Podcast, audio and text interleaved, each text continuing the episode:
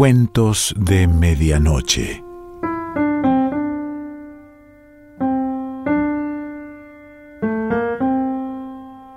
El cuento de hoy se titula La suegra del diablo y pertenece a Carmen Lira.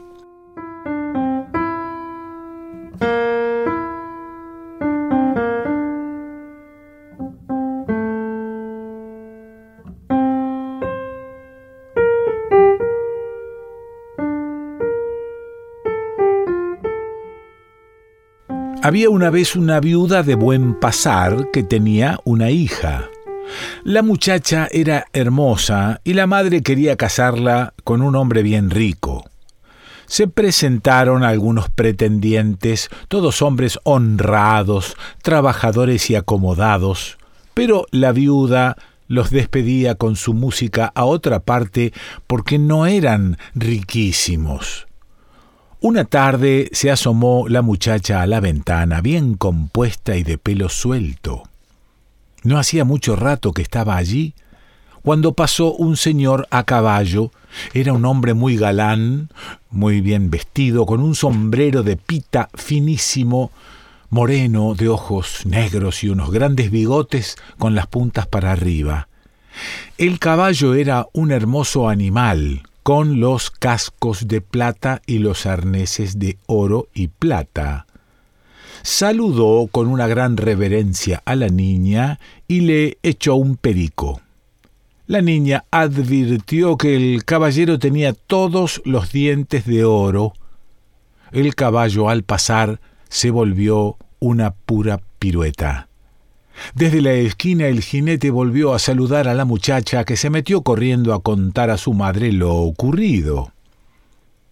A la tarde siguiente, madre e hija, bien alicoreadas, se situaron en la ventana volvió a pasar el caballero en otro caballo negro, más negro que un pecado mortal, con los cascos de oro, frenos de oro, riendas de seda y oro y la montura sembrada de clavitos de oro. La viuda advirtió que en la pechera, en la cadena del reloj y en el dedito chiquito de la mano izquierda le chispeaban brillantes.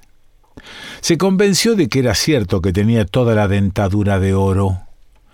Las dos mujeres se volvieron una miel para contestar el saludo del caballero.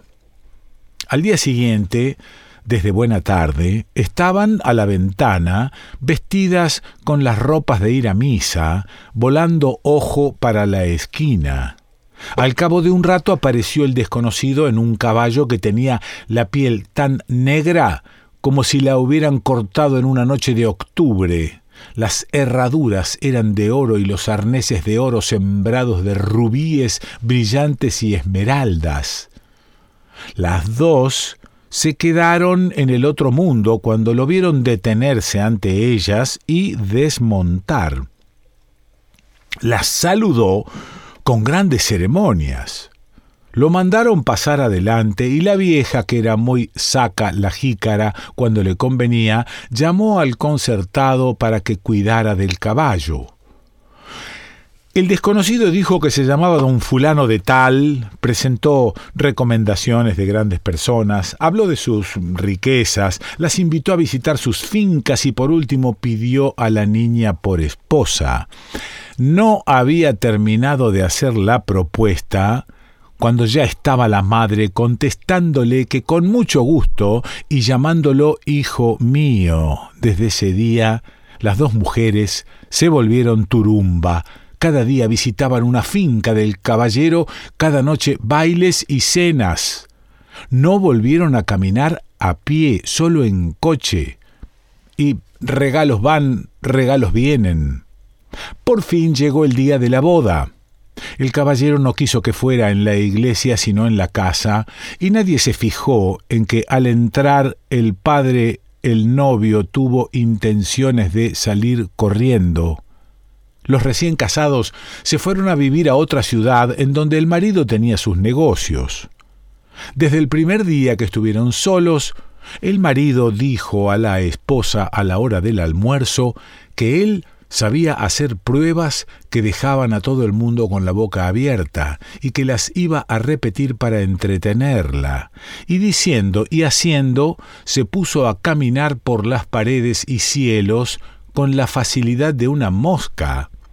Se hacía del tamaño de una hormiga, se metía dentro de las botellas vacías y desde allí hacía morisquetas a su mujer, luego salía y su cuerpo se estiraba para alcanzar el techo. Y esto se repetía todos los días al almuerzo y a la comida. En una ocasión vino la viuda a ver a su hija y ésta le contó las gracias de su marido.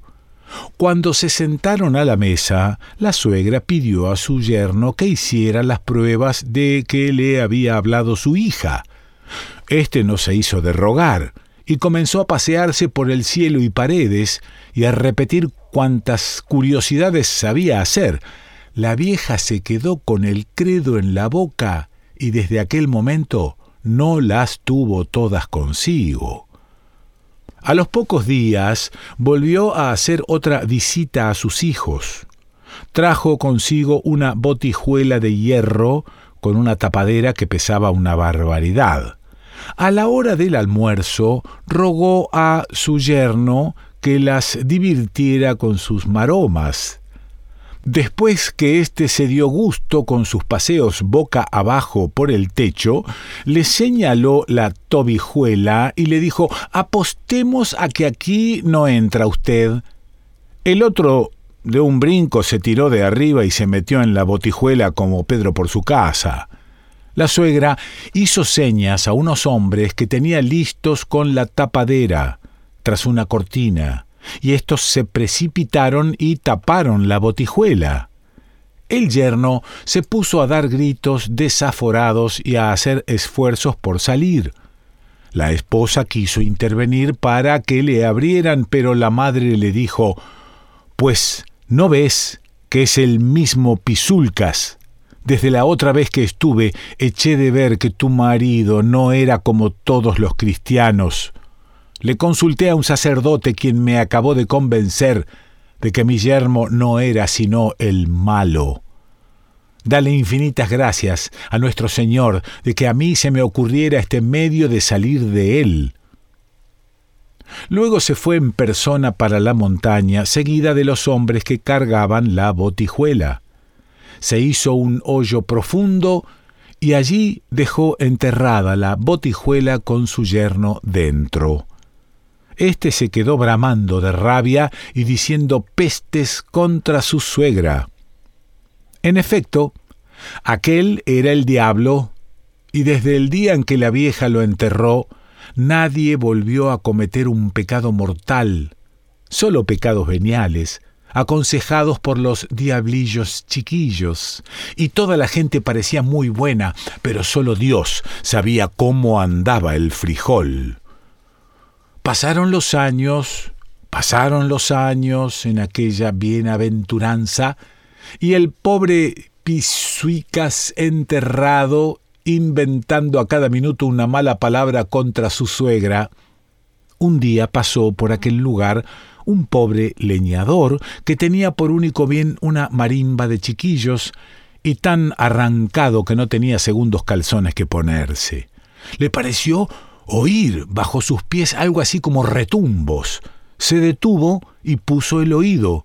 Una voz que salía de muy adentro decía Quien quiera que seas, sácame de aquí. El hombre se puso a cavar en el sitio de donde salía la voz. Al cabo de unas cuantas horas de trabajar, dio con la botijuela. De ella salía la voz que ahora decía Hombre, sácame de aquí y te tendré en cuenta. Él preguntó ¿Qué persona, por más pequeña que sea, puede caber dentro de esta botijuela? El que estaba en ella contestó Sácame y verás. Soy alguien que puede hacerte inmensamente rico. Esto era encontrarse con la tentación, y el pobre al oír lo de las riquezas hizo un esfuerzo tan grande que levantó solo la tapadera. Cierto es que por dentro el diablo empujaba a su vez con todas sus fuerzas. La tapadera saltó con tal ímpetu que desapareció en los aires. El demonio salió envuelto en llamas y la montaña se llenó de humo hediondo a azufre. El pobre leñador cayó al suelo más muerto que vivo. Cuando fue volviendo en sí, se le acercó el diablo y le contó la historia de su entierro. Para pagarte tu favor, le dijo, nos vamos a ir a la ciudad. Yo me voy a ir metiendo en diferentes personas, de las más ricas y sonadas, para que se pongan locas. Vos aparecerás en la ciudad como médico y ofrecerás curarlas. No tenés más que acercarte al oído del enfermo y decirme, yo soy el que te sacó de la botijuela, y al punto saldré del cuerpo. Eso sí, cuando te acerques y yo te diga que no, es mejor que no insistas porque será inútil, ya te lo advierto. Y así fue, partieron para la ciudad, el leñador se hizo anunciar como médico y a los pocos días, cátate, que un gran conde se puso más loco que la misma locura. Lo vieron los más famosos médicos del reino y nada. De pronto se puso que un médico recién llegado ofrecía devolverle la salud. Llegó donde el enfermo y para disimular se puso a darle cada hora una cucharada de lo que traía en una botella y que no era otra cosa que agua del tubo con anilina. A las tres cucharadas se acercó al oído del conde y dijo Soy el que te sacó de la botijuela. Inmediatamente salió el diablo y el conde quedó como si tal enfermedad no hubiera tenido. Toda la familia estaba agradecidísima. No hallaban dónde poner al médico y lo dejaron bien pistudo.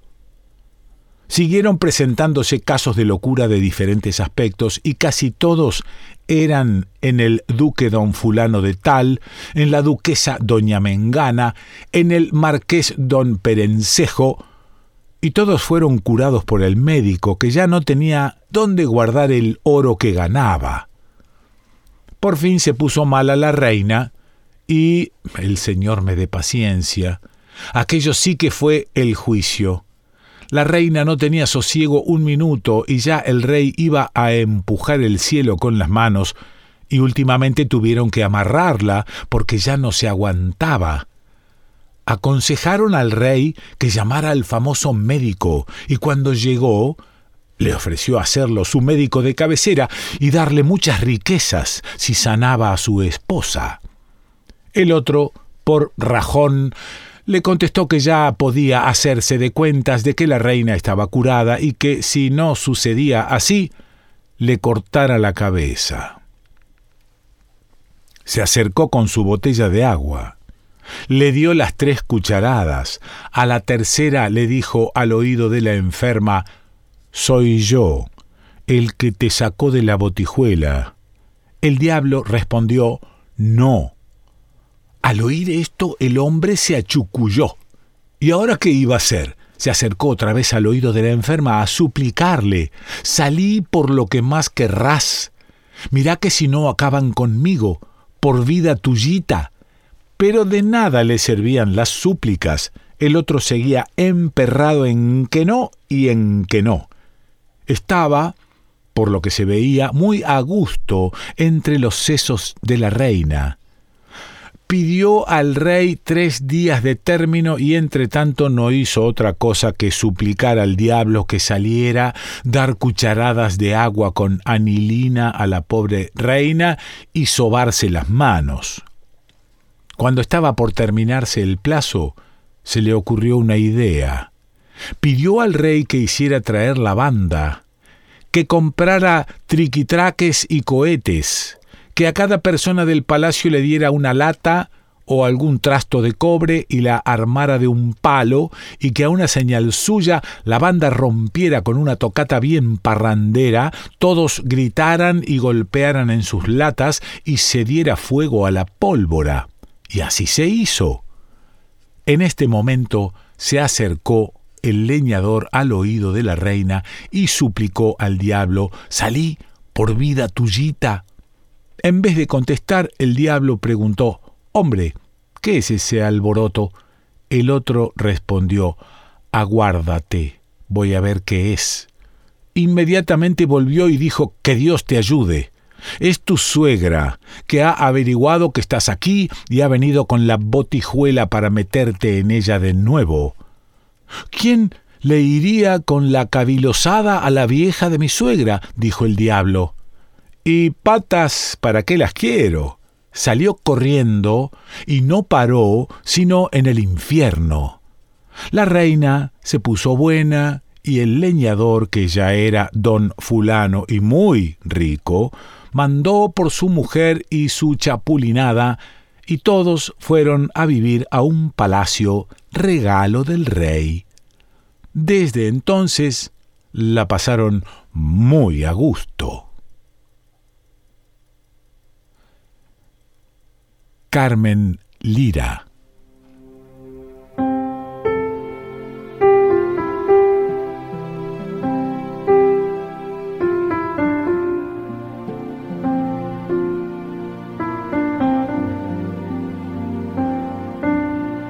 Cuentos de Medianoche.